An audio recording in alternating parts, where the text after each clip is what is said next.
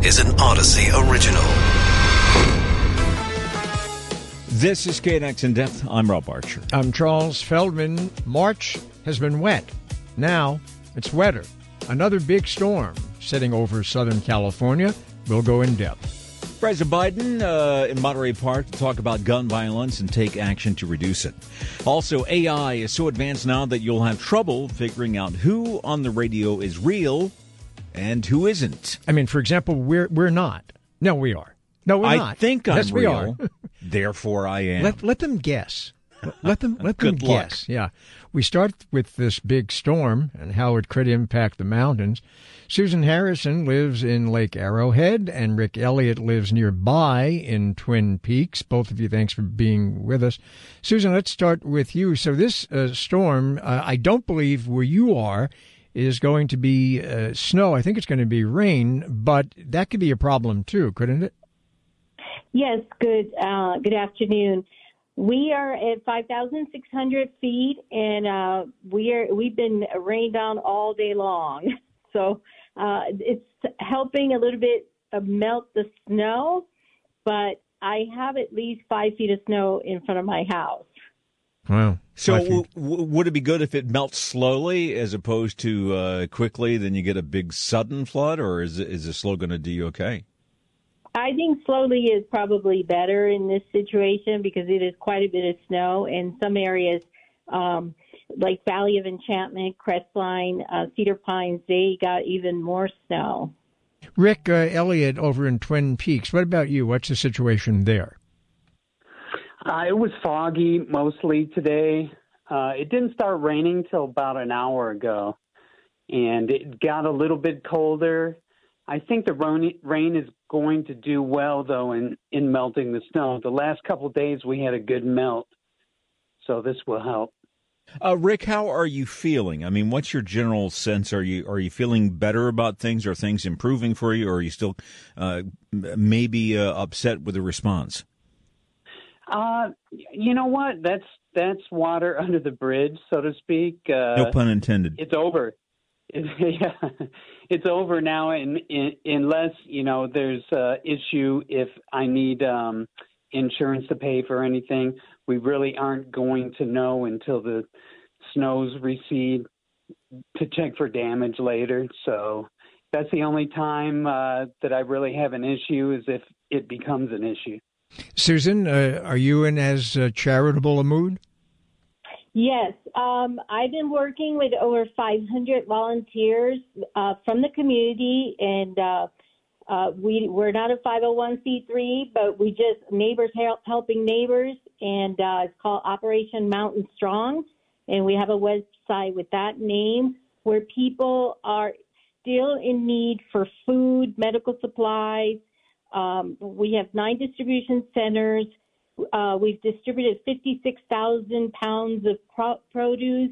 Uh, 21,000 pounds were transported up by CalDART volunteer helicopters. Uh, we've served over 7,000 hot meals through World Central, and uh, over 20,000 people have been fed. And the reason for that is not necessarily that they can't afford it, but we lost two supermarkets and we only have one supermarket serving an area, and a lot of people still can't get out of their driveways. Susan, uh, Rick uh, raised an uh, interesting uh, specter of something down the road, uh, and that is insurance. Uh, I was wanted to ask you: Did you have damage that you might need insurance to take care of, and if if so, do you have good insurance, and do you feel good about the kind of help that you can expect? Uh, we do have insurance. Uh, we don't know if they will um, uh, accept the claim or decline the claim. I hope that they accept the claim because we do have a lot of damage. Um, and uh, we've been trying to stay on top of it, but with this rain, it does not help. Rick, would you do anything differently in the future? in the future. Um, I don't think there's anything that we could have foreseen. For instance, like you were talking before, the response. When we heard this was coming, we thought it would be like any other snow. And it would snow, they would plow the roads. It would snow, they would plow the roads. but they stopped at a certain point, and then the snow was too much. So it's really not us that would do anything different because we did very well. We had we have two small generators. We kept up with the snow as fast as we could until it became a burden, and then we just hunkered down. Um, I can't think of anything that we didn't do that we could have done that would have made it better. All right. Thank you so much, uh, Susan Harrison, living in Lake Arrowhead, and also Rick Elliott, uh, living uh, in nearby Twin Peaks. Right now, though, LA School District Superintendent says schools will probably close if there's a three day strike planned by the unions representing thousands of LAUSD workers. A strike date is set to be announced tomorrow. Now, that would put a strain on many parents, not to mention the kids. Laura Robbins has a daughter who's a seventh grader at a middle school in the Valley. Laura, thanks for being with us. Good morning. Good morning. So, if the schools close for a few days, three days, uh, what does that do uh, for you? What does that do for your child? Well, it forces us into taking our child to work with us, and I can work 10 to 12 hour days. Um, I'm an independent contractor, and then she's in a busy and noisy environment trying to complete her own work, and the fatigue that sets in for a child being at work with a parent is very real. And it's a big strain too when you when you're in a position where you can't uh, easily afford uh, child care, and then also uh, even if you could, you don't know how long the strike is going to go and how long the school is going to be closed down. Right, you just nailed it. I mean, I would say a lot of leadership has lost its credibility. You know, when we began the pandemic, they said, hey, it's just going to be two weeks. None of us knew that it would be closer to two years that a lot of us were told, you cannot work. Let me ask you also about the impact on your, your daughter's education, because as you just pointed out, of course, the schools were closed, locked down a lot longer than what initially had been the, the plan, which was a couple of weeks, uh, and instead ended up being, you're correct, about two years. Uh, so by comparison, if it shut another three days, it doesn't seem like a lot, but uh, what does it do for your own child's? I presume there's some education deficit from the schools having been closed for two years. We've seen a lot more of that with some of our friends. Our daughter has fortunately had a lot of support um, but what you see more of with the children is lack of motivation. I mean, the kids are facing a real crisis of confidence and depression and just enjoyment of school anymore. And just and I can understand that uh, this has got to be very emotional for you because uh, even uh, if we're talking just a couple of days, uh, a, a, younger child doesn't know that. All a younger child is going to feel is that this is like uh, the bad times when we were uh, stuck at home for, and, and, and mom and dad couldn't work and we didn't see our friends for a long time, and and they don't know that this is this is going to be a lot more temporary than that. But but they they don't feel it that way. They don't trust it they don't trust that it will be temporary. Neither do we. We just that leadership again has lost its credibility. I, I know that some parents are uh, kind of hesitant. They they don't want to criticize teachers because uh, because I think a lot of we parents love under teachers. yeah you love your teachers yeah. and you know they they have hardships of their own to deal with in addition to sometimes not being paid nearly enough for what they do. But do you have a message that you would like to give to to teachers, to the workers who are going to go on strike, and to the school board? Um, we believe that people should be paid a working wage, 100%. But if it comes into digging heels in on either side and not being able to compromise and find an agreement for the benefit for all of our kids, there are close to a million kids in LAUSD, you know, 670,000, I believe. Um, just be adults and come to an agreement and don't force this issue on the rest of us tomorrow. Please. The um, you said you had a lot of support. Your child had a lot of support during the two years of the of the lockdown. Uh, what kind of support? Um, educational therapists, tutors, aunts and uncles that pushed in um, uh, therapy uh, that was virtual and Zoom um, parents that sat on her. you know, we really tried to make learning fun in the midst of it. We would take our work out into the park and, and do Zoom from there if we needed to, or from the sea if we were able to.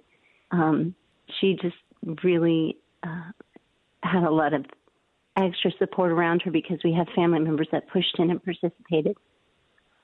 Uh, Laura, I, I don't have a question for you, but I do want to say something to you. I want to because I can hear uh, how this is impacting you emotionally, and and I empathize with that. Now, I've I've never had children, so you know I might approach hearing this story as like, well, there's the schools might be closed for a few days, or you know they're going to resolve the strike quickly, and it's not that big of a deal. But to a parent with a child like you and children dealing with the aftermath of a pandemic, this has got to be an emotional wallop that you probably weren't ready for. I, I can't promise you that it's going to be okay, but I can tell you that people are hearing you right now and they hear the pain that you feel and they understand because of what you've said, the pain that your child and by extension, all the children are going through. And I want you to know that you have been heard. Thank you. I want to thank uh, Laura Robbins. Uh, Laura has a daughter who's a seventh grader at a middle school in the Valley for joining us today. Coming up, you might soon tune into the radio and enjoy uh, the newest DJ, but don't expect to ever see them in pictures or video because they're not real. I don't know that I'm real. I still have to work on that question. I'm sure you're not. Thank you. Right now, though, President Biden traveling to Monterey Park after the mass shooting in January that left 11 people dead there. The president just signed an executive order that will uh, do things like uh, increase the number of background checks to buy guns. Matt Lacombe is a political science professor at Case Western Reserve University, also author of a book called uh, Firepower How the NRA Turned Gun Owners into a Political Force.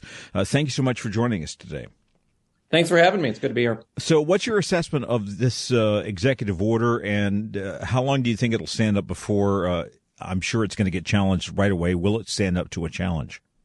So there are a couple of things that I think stand out about it. First, from a just a general political perspective, it's it's notable that President Biden is continuing to to, to forge ahead on the gun issue you know, even after having passed a piece of legislation last summer. Uh, for a long time, this was an issue that Democrats actually generally tried to avoid, thinking that it was something of a, a political loser. So I think it's notable that gun safety groups have have have applied sufficient pressure to get him to move forward. In terms of the policy impact of of the legislation, you know, no no uh, uh, particular single act is ever going to be a sort of silver bullet in solving a problem as uh, uh, deep and prominent as gun violence, but I, I do think uh, uh, these actions will go a long way in terms of of mostly helping the current system, current laws that are in place, function better. Will it stand up to legal scrutiny? Is something that uh, I don't think anybody can really answer. It's sort of the wild west right now in terms of uh, figuring out. how the lower courts are going to enact and try and fit into the the pretty vague standards that the Supreme Court has laid out for them. And of course, as you uh, as you know, Matt, you know, gun owners and, and certainly the NRA, you know, they look at a place like California, for example, and they say, well, you guys have, you know, some of the strictest gun laws already on the books, and yet you've had all these mass shootings. So there is essentially what they're saying. Uh, is their argument valid at all? So, you know, I, I, I mean, in short, not really. Uh, I think the problem with that argument is that it uh, sort of assumes that federally enacted gun laws would work exactly the same uh, as as state level gun laws, uh, and there's good reason to think that might not be the case. If you can get guns into California from other states that have looser regulations, uh, uh, that's going to be a problem. That would not be a problem if if the same laws from California uh, were enacted uh, uh, federally. You know, having said that, mass shootings are a particularly tough type of shooting to prevent. So when we think of gun regulations, they're probably going to do more to reduce sort of everyday rates of gun violence than they are to solve the problem of mass shootings, which is just really, a, you know, a tough thing to act because it's uh, uh, to prevent because it's kind of a, a, a rogue act. But I think that argument um, um, really only stands up for about 60 seconds. and, and, you know, it, it's kind of tough because on the one hand, you argue that, well, when there are stronger gun regulations, there are fewer shootings, there are fewer deaths, but fewer is not none.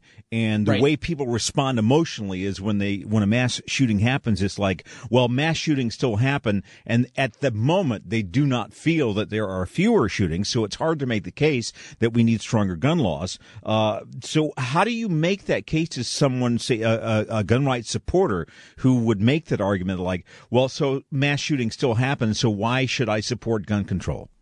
So I think there are there are two things you might say. First, you might just try and be realistic in terms of the time horizons involved with trying to solve uh, uh, major social problems. It typically does not happen overnight. You you you try and enact incremental uh, uh policy initiatives to address it, and you give them time to take effect. But the other thing I would say is that I'm not sure it's a fair bar for gun. Le- I'm not sure that the total prevention of gun violence and mass shootings is a fair bar uh, for gun regulation to meet. Uh, you know, if you get in a car accident uh, and you're wearing a seatbelt, you could still get injured or die, but you're less likely to do so. And if everybody is doing so, the number of of of traffic related deaths, all things equal, is probably going to go down. And that's probably a, a, a better way to look at it than to say.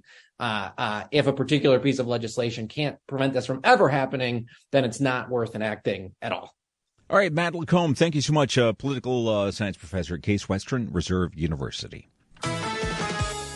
You're listening to KNX In Depth with Rob Archer. I'm Charles Feldman. Tensions are rising between the U.S. and Russia after the U.S. military says a Russian fighter jet collided with an American drone over the Black Sea. Now, the White House called the Russian plane's move reckless.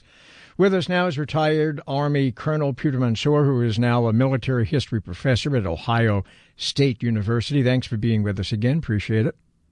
Oh, my pleasure. Thank uh, you I, for having me on. I should point out now that uh, Russia's military, they're saying, according to uh, the New York Times, that the uh, drone crashed after executing sharp maneuvers, not after a collision.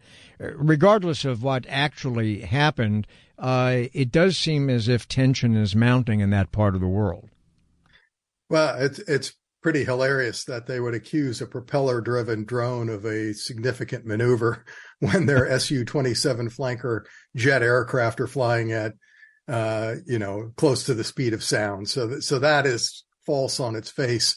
But tensions are increasing. The United States has these reconnaissance drones looking into the Crimean Peninsula and at the war in Ukraine. And the Russians don't like that. And so they're using their aircraft to try to uh, force us back. Uh, in your view, how will the U.S. respond to this, and and then also add how you think uh, we should respond to it? I think the response will be muted. Uh, we'll make diplomatic protests, and that will be about it. Um, it's not quite the uh, the deal it was back in 2001 when a Chinese fighter jet took the nose off a U.S. reconnaissance plane, and that crew was forced to then land on Chinese territory in Hainan Island. Um, that was a much more serious incident and caused an international uh, crisis, which was finally resolved. This is an unmanned plane. Uh, there was no lives lost, and I think this will blow over pretty quickly. Yes, except that uh, the White House is saying that in the past uh, few months we've seen more and more of these intercepts. Of course, this time it led to uh, an actual uh, collision, if you want to call it. I guess it was a collision uh, that forced the drone down. Uh, so it is escalating, and that's the danger, isn't it? That nobody can really predict. You know, you're mentioning the incident in what was it, uh, 2000? Was it 2021? 2001. 2001 with, uh, with the Chinese. I mean, nobody really can predict when something accidentally happens that would escalate it beyond anything we could at the moment think of. Yeah, the the real danger is to the Russian aircraft, though. I mean, if we lose a drone, we lose a drone. If they lose a, a plane, they're going to lose a pilot, um, and that's when it becomes really serious. So, um, I'm not sure we can we can do much to avert another crisis because it's really up in the Russian to the Russians not to fly so close to drones, which are flying in international airspace. And I don't think we want to take the step of, of just withdrawing those drones from, from near the uh, borders with Russia just because they don't want them there. Um, is there some kind of weird counterintuitive thing that Russia might be trying to do here to goad us into further and further action that they think would somehow, some way benefit them? And I, I can't imagine what that would be because I would think they wouldn't want more direct involvement between the U.S. and Russia over Ukraine. Yeah, it's doubtful that they're trying to pull us into the conflict. That would be against their interest. Uh, the Russians have been doing this for a decade now. They've been overflying our ships and flying close to our airplanes. They've been playing chicken for many, many years, and this is just more of the same, I think. What do we get by having drones uh, over that area? Well, we get intelligence, which we then, uh, no doubt, forward to the Ukrainians um, who may end up uh, conducting military operations in these areas that we're surveilling. So this is part of the conflict, and the Russians are treating it as such. Uh, but we are operating within the international uh, rules by flying in international airspace, and the Russians shouldn't be doing what they're doing. Uh, there are some Republicans who have come out uh, against the administration line that uh, we should not be helping Ukraine, that uh, they are making the claim, which which comes from some people in Russia, that Russia was provoked into this attack. And I wonder, and the reason I asked my last question that I did was, I wonder if Russia is aware that there is a growing sentiment among some in the U.S. of we should not be helping Ukraine, we should stay out of this, and that's something obviously that Russia would want. Well, yes, uh, that would be uh, something they they de- definitely want should the U.S. stop supporting Ukraine, Ukraine would eventually um, have to come to some sort of agreement with Russia. But given that Putin w- will only accept a maximalist uh, uh, uh, agreement that puts Ukraine under basically under Russian control, uh, I don't see that being in the U.S. interests at all. Uh, this is, um, you know, this is entering into the realm of domestic politics, and it should not, because it's pretty clear that uh, having the Ukrainians win this conflict is in the interests of all those nations that uh, want international law and respect for borders to prevail. All right, thank you so much. That is uh, retired Army Colonel Peter Mansoor. So one day, maybe driving along, tune in the radio, mm-hmm. hear a DJ or maybe a news personality Maybe they'll read a news story or tell you a joke. Mm-hmm. Only that personality may not be a person. It could be AI, artificial intelligence. One company has started the first radio platform powered by AI, and take a listen to this. 100% AI. We'll assemble compelling information. We'll offer highly engaging data. And we'll do it 24 7. I'm completely AI. So am I. Me too. We, we all are. All those voices AI. With us is Daniel Anstandig, who is CEO and co-founder of Futuri, a media company which has created the uh, A1 radio platform. Thanks for being with us. Hey, thank you very much. Pleasure to be here. So, could could this program eventually do? Um, well, I was going to say do what I do, but a monkey can probably do what I do. But but but but, but, but could it could it do what I do? Well, you know, not entirely today can it do what you do. Uh, uh, that's a very high bar. However, it can talk about music that you love. It could provide weather information or traffic information. It could help to share what's trending in local areas. Um, in small towns where there are news deserts and you know where we don't often have as much coverage as towns like Los Angeles have, it could help to better inform communities about what's currently trending in their community on social media or online. And it can ultimately be more of a companion 24 7 across not only the US, but around the world in different languages in a way that radio has become famous for.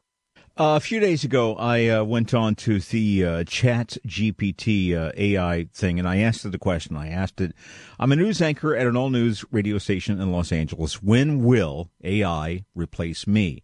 And it replied. Uh, it started as a language model. I can tell you that AI technology has made big strides in recent years, particularly in the realm of speech recognition, yada, yada, yada. It goes on. It, it goes on to explain that uh, there are things that AI can't do that humans can, as in human interaction, human empathy uh, with the audience. And then it ended with this.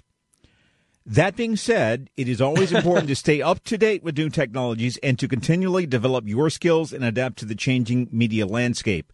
But your job is safe in the near future.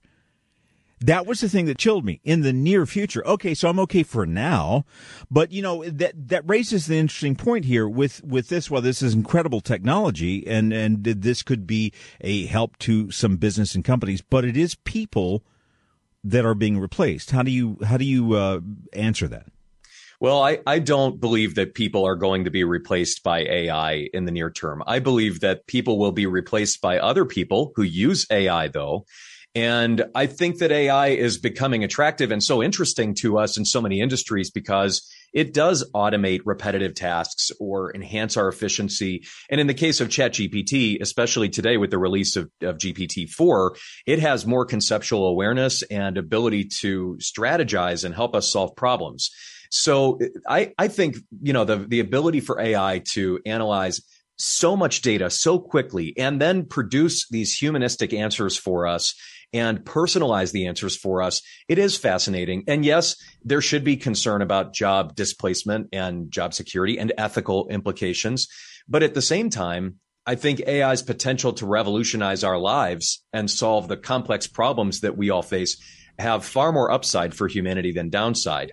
And by the way, I think there are many fascinating jobs that will exist in five years because of AI that don't exist today. So, uh, you know, I think this is more of a, uh, I think you could call it a job market rotation that it's causing more than it is just simply displacing humans. I think that would be a bit reductive to just say, okay, AI is hmm. here and we all are going to lose our jobs. It, it's it's just not like that.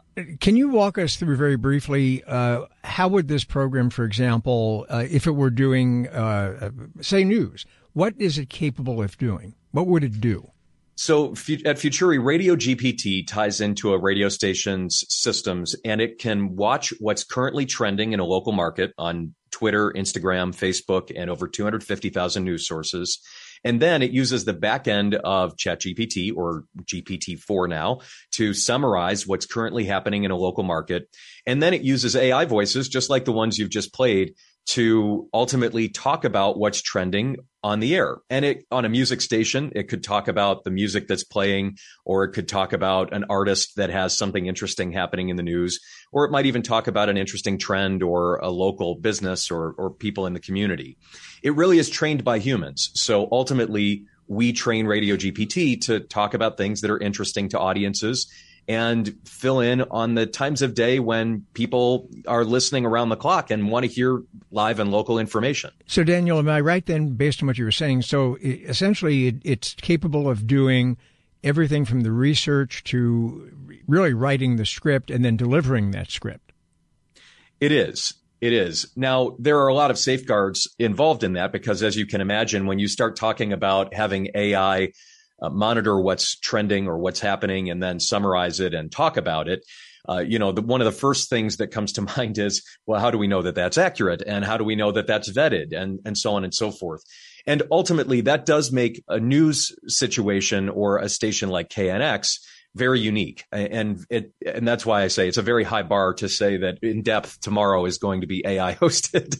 but at, at the same time here, what it can, what it can do, there is a lot of vetted information and there are a lot of safeguards in the back end of our system to ultimately check the accuracy or veracity of a topic before it's reported. And in fact, Could, our systems, our AI systems have been used in newsrooms around the world for right. over a decade, Could, uh, just for that reason. Is, is the system sophisticated enough?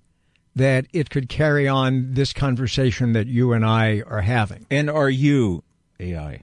I am not AI. Um, it is sophisticated enough to have this conversation. However, the computing power or the the amount of computing power that's required in real time to have a, a human voice to voice conversation like this is not as fast as it needs to be yet. So it's not yet picking up the phone and talking to listeners. Um, it's not talking to a real time host, but it can generate talk breaks, a radio term, but it can generate, uh, you know, special uh, times when when personalities are talking together uh, on the air, and you may have two or three voices in that talk break that are all AI generated and all have personalities, um, and, and that's something you, but, interesting. But, but, but, but when you say not yet, what's the definition of not yet? In other words, would it be ready to do this conversation that we're having in two years, five years? likely a year from now. A year from now. Likely a year from now. It, it won't be. It won't be long. The computing power that's required for it, and the amount that the that ultimately language models can anticipate where the conversation is going will converge and, and we'll see more real time conversations. Daniel, uh, Rob and I are looking for work now. So if, if you know of anything.